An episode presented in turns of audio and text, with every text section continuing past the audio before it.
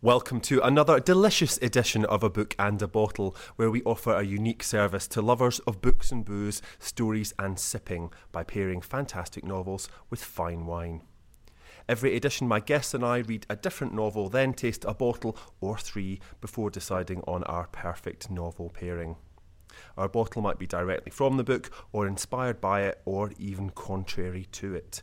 You can find all our past books and bottles, from Bridget Jones to Brideshead Revisited, on our website, along with a complete bibliosography featuring all the bottles from each book. The town of Lansquenet-sous-Tannes has 200 souls at most and is no more than a blip on the fast road between Toulouse and Bordeaux. Blink and it's gone. Life has been the same here for hundreds of years until one Shrove Tuesday, an unseasonably warm wind blows from the west, bringing with it change in the form of free spirited Vianne and her curious daughter Anouk. As Lent begins, Vianne dares to open a chocolate shop, awakening appetites and enraging Father Reynaud, who looks on in horror as the flock he controls so cruelly is corrupted by sweet, sweet pleasure. Written by Joanne Harris, who also adapted it for the film starring Juliette Binoche and Judi Dench, it's a darkly confected tale of temptation, perfect for our Easter pick. My guests for this edition are Simon Heafield from independent booksellers Foyles. Hello. And Olivia Marsh from the rightly revered Hello. Corney and Barrow. So, Olivia, what did you think of Lansquenet? Despite the fact that it's a, a made up place, I think it really does, for anyone who's been to France, kind of evoke all those French sort of parochial sounds a mean word, but it's got, yeah, 200 people and really small kind of style of boulangerie and patisserie and all those other little elements that bring a small French town to life. Colour is a luxury here. Is one of is one of the, the, the early parts, and and it says also there's a kind of seething, a whispering of speculation, a twitching of curtains. It's quite a suspicious place, isn't it? It is, and I think because it, it's so out of the way. I mean, they mentioned that no tourists ever go there either. It's not just that people aren't sort of moving in; it's just totally kind of isolated. Yeah. Th- th- There's a kind of there are layers to it. The kind of layer of the civilized, pretty little French village, and then underneath that, the kind of the resentments and the petty squabbles and the, in some cases, quite serious crimes that have gone on there that Yeah. are hushed up.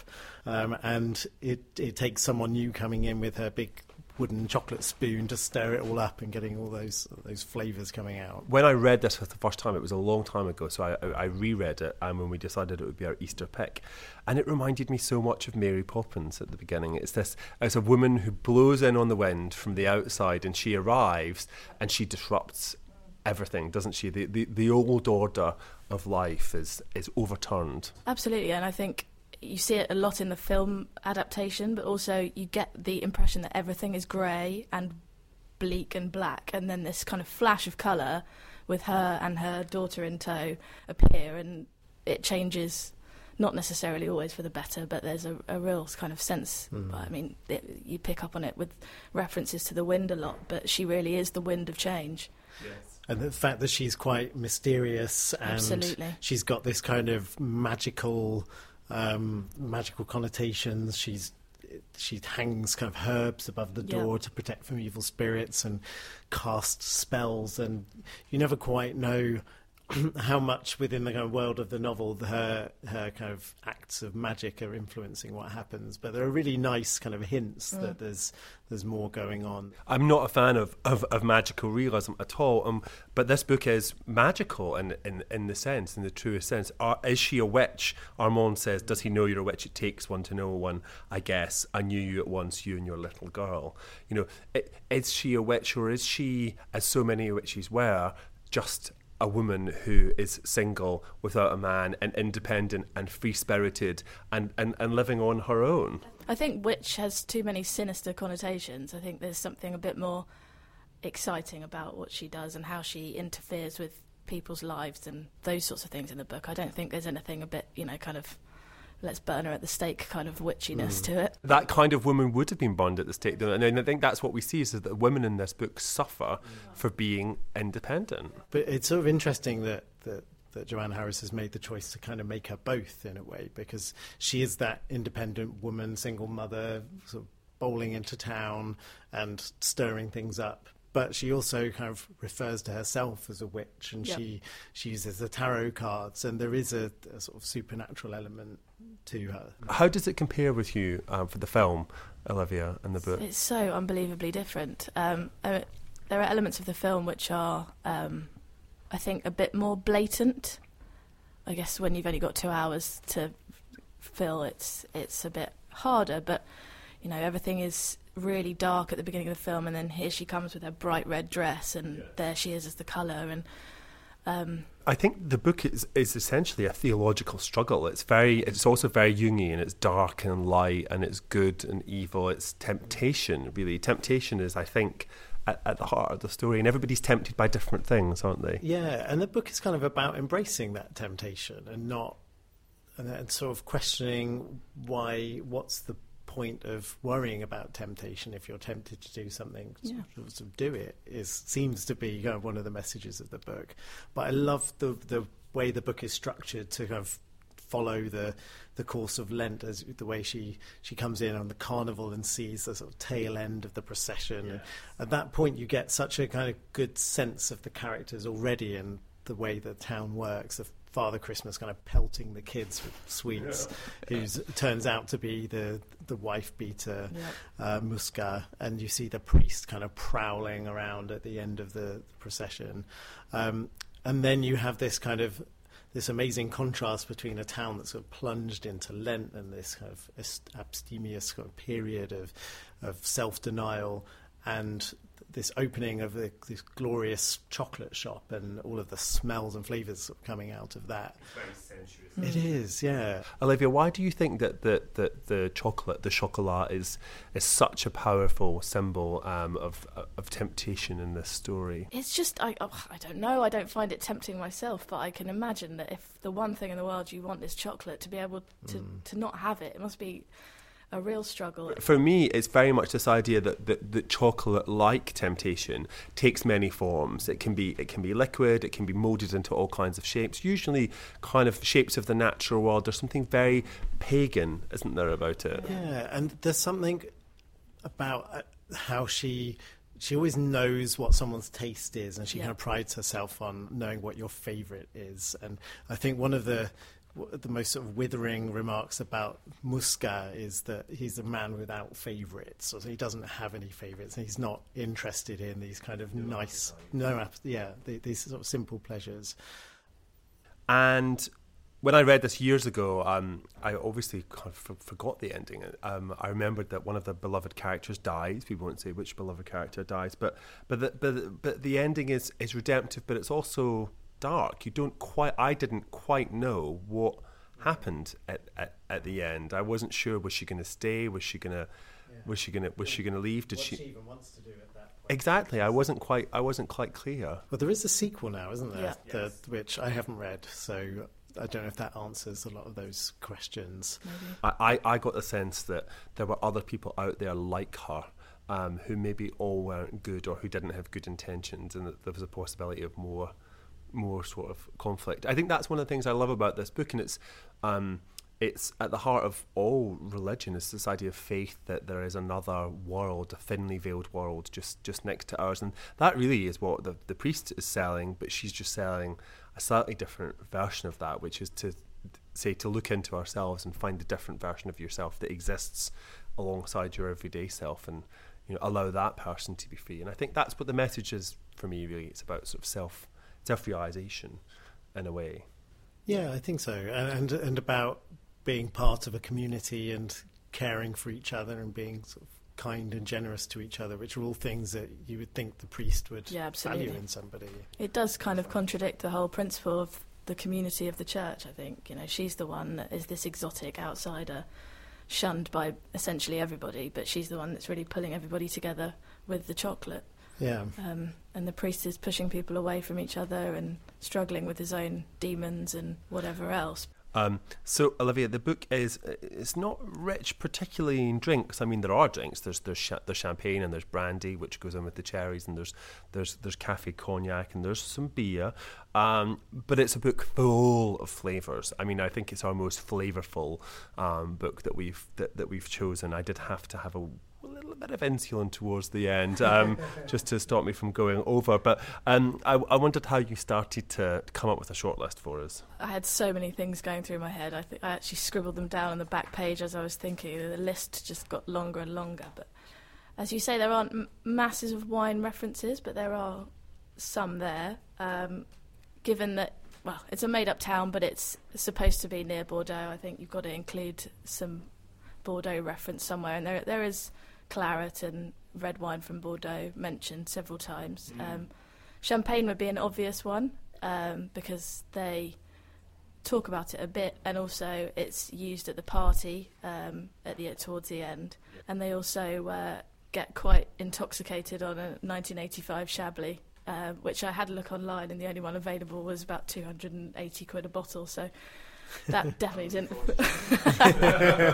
Rare and expensive. So well, let, I think we should we should start with the with the, the, the clearest, cleanest candidate. Why don't you tell us about the Sauvignon Blanc Nelson Estate? So I chose um, the Nelson Sauvignon um, primarily because it's made um, by a, a, woman, and women are so pivotal in this book. Um, it's all about fierce, strong, independent women, and it's not an easy job to be uh, a winemaker, let alone a woman in a predominantly male environment. Uh, so I thought stand up for the girls and showcase what uh, what Lisha does. Lisha Nelson uh, is award winning, um, but also it. I feel like this new world, South African Sauvignon, really typifies Vianne and her kind of new world exotic way mm. that she brings, um, breaking the mold of the traditional style of French wine that you would imagine 99% of the people in the in the village drink. Um, I thought it was a good example of something that was a bit different, a bit more vibrant, has more energy to it. This is um, it's grassy, but it's not super green. It's it's not vegetal. It's, it's, it's it sounds like it's a it's a golden it's a golden grassiness. It's very fresh and it has that slightly tart finish, which is really nice. Brilliant. Thank you very much. And what's next? So, secondly, we are going for a s- sweet wine. I mean, for me, this book is all about decadence. The chocolate is just flowing with abundance, and it's rich and exciting, and a little bit like the forbidden fruit, um, which I guess it kind of is. Um, and I thought, what what is more decadent than a dessert wine? I mean, how many people really have finished their meal with pudding wine in this day and age? It's also a bit of a nod to Josephine and Paul Marie Muscat because. Uh, this is a Muscat de Beaumes de Venise from Domaine Coyeaux, and um, I think it's a super refreshing but rich and unctuous dessert wine that I would probably drink without dessert and just stick it in the fridge and drink it on a nice hot sunny, sunny day. I know it's it's it's a tough sell for a lot of people because they just think they're thinking they're going to pick this up and it's going to be syrupy, it's going to be cloying, it's going to be too thick. But I think that the trick with this wine is just that it has a backbone of acidity, doesn't it? It has a, a really clear structure. Absolutely, and I think that's mm. what makes it drinkable without food. I mean, I think it sounds like a strange thing to say about a pudding wine, but it's actually refreshing. Okay, and our final choice? So finally, uh, we've gone for Corney and Barrow Margaux, as we are down the road from Bordeaux, yep. in this made-up French town. The region, well, the appellation is synonymous with Chateau Margaux, which is possibly one of the most expensive wines that you can buy. But this comes from uh, Chateau d'Angludet, and this is their second wine, so Reserve d'Angludet, which we um, we put our own label to. It's made by Maison Sichel, who we've been working with for uh, probably longer than I've been alive. Um, and I think in the sense that the Sauvignon Blanc from South Africa was the new world. This is the old traditional style that kind of sits very firmly with Reynaud and the mm-hmm. and the priest and the, the you know the townspeople who aren't willing to necessarily embrace new life. Um, this is the wine that he's drinking on his Lenten. Sunday lunchtimes. Yeah. Whereas I would imagine Vianne is probably a bit more adventurous with her wine choices. but it's not you know, we put our own label on these wines because we want people to drink them rather than keep them. Well, they can keep them if they want, but the idea is that this is your house Margaux or your house Bordeaux and that you can drink it. So it's not super tannic, it's not really drying, there's a lot of fruit there, it's easy drinking. Mm. it's a perfect kind of autumn, winter, Friday night wine. We've got to come up with one novel pairing for for Chocolat, um, and you've come up with three incredibly different choices, which I think speak to the themes. They speak to they speak to the characters, and they speak to the area. Um, so I think depending on which interpretation of the book you want to take, you could take almost any one of them. I am going to come to you first, Olivia, and ask which is which is your pick. I think I'm going to have to go for the Muscat de Beaumes de Venise, mm-hmm. um, just because the book is all about that exotic decadence and kind of forbidden fruit and mm-hmm. things that maybe are a bit of a luxury. Um, and I think dessert wine is definitely one of those things in life. Okay, Simon. Um, I have to agree. That's right. This is the I think third time in a row that you haven't had any bearing on the decision, Damien. I'm sorry, but I think this book, more than any other I think I've ever read, tickled my sweet tooth so much that, and I've got a pretty um, pronounced sweet tooth anyway, um, and this wine would would tick that box if I were having a glass of wine and reading this book, I'd have to choose something that's as sweet and complex and delicious as this. Yeah. Um, I have no choice. Um, but, but the, the, fact is, is that I also would choose this. Um, I think because of its because of its structure, its sort of stern backbone of acidity, and because of its aromatic, sweet deliciousness, um, the Muscat de Beaumes de Venise has to be um, our novel pairing for Chocolat. So thank you, Simon. Thank you. And thank you, Olivia. Thank you.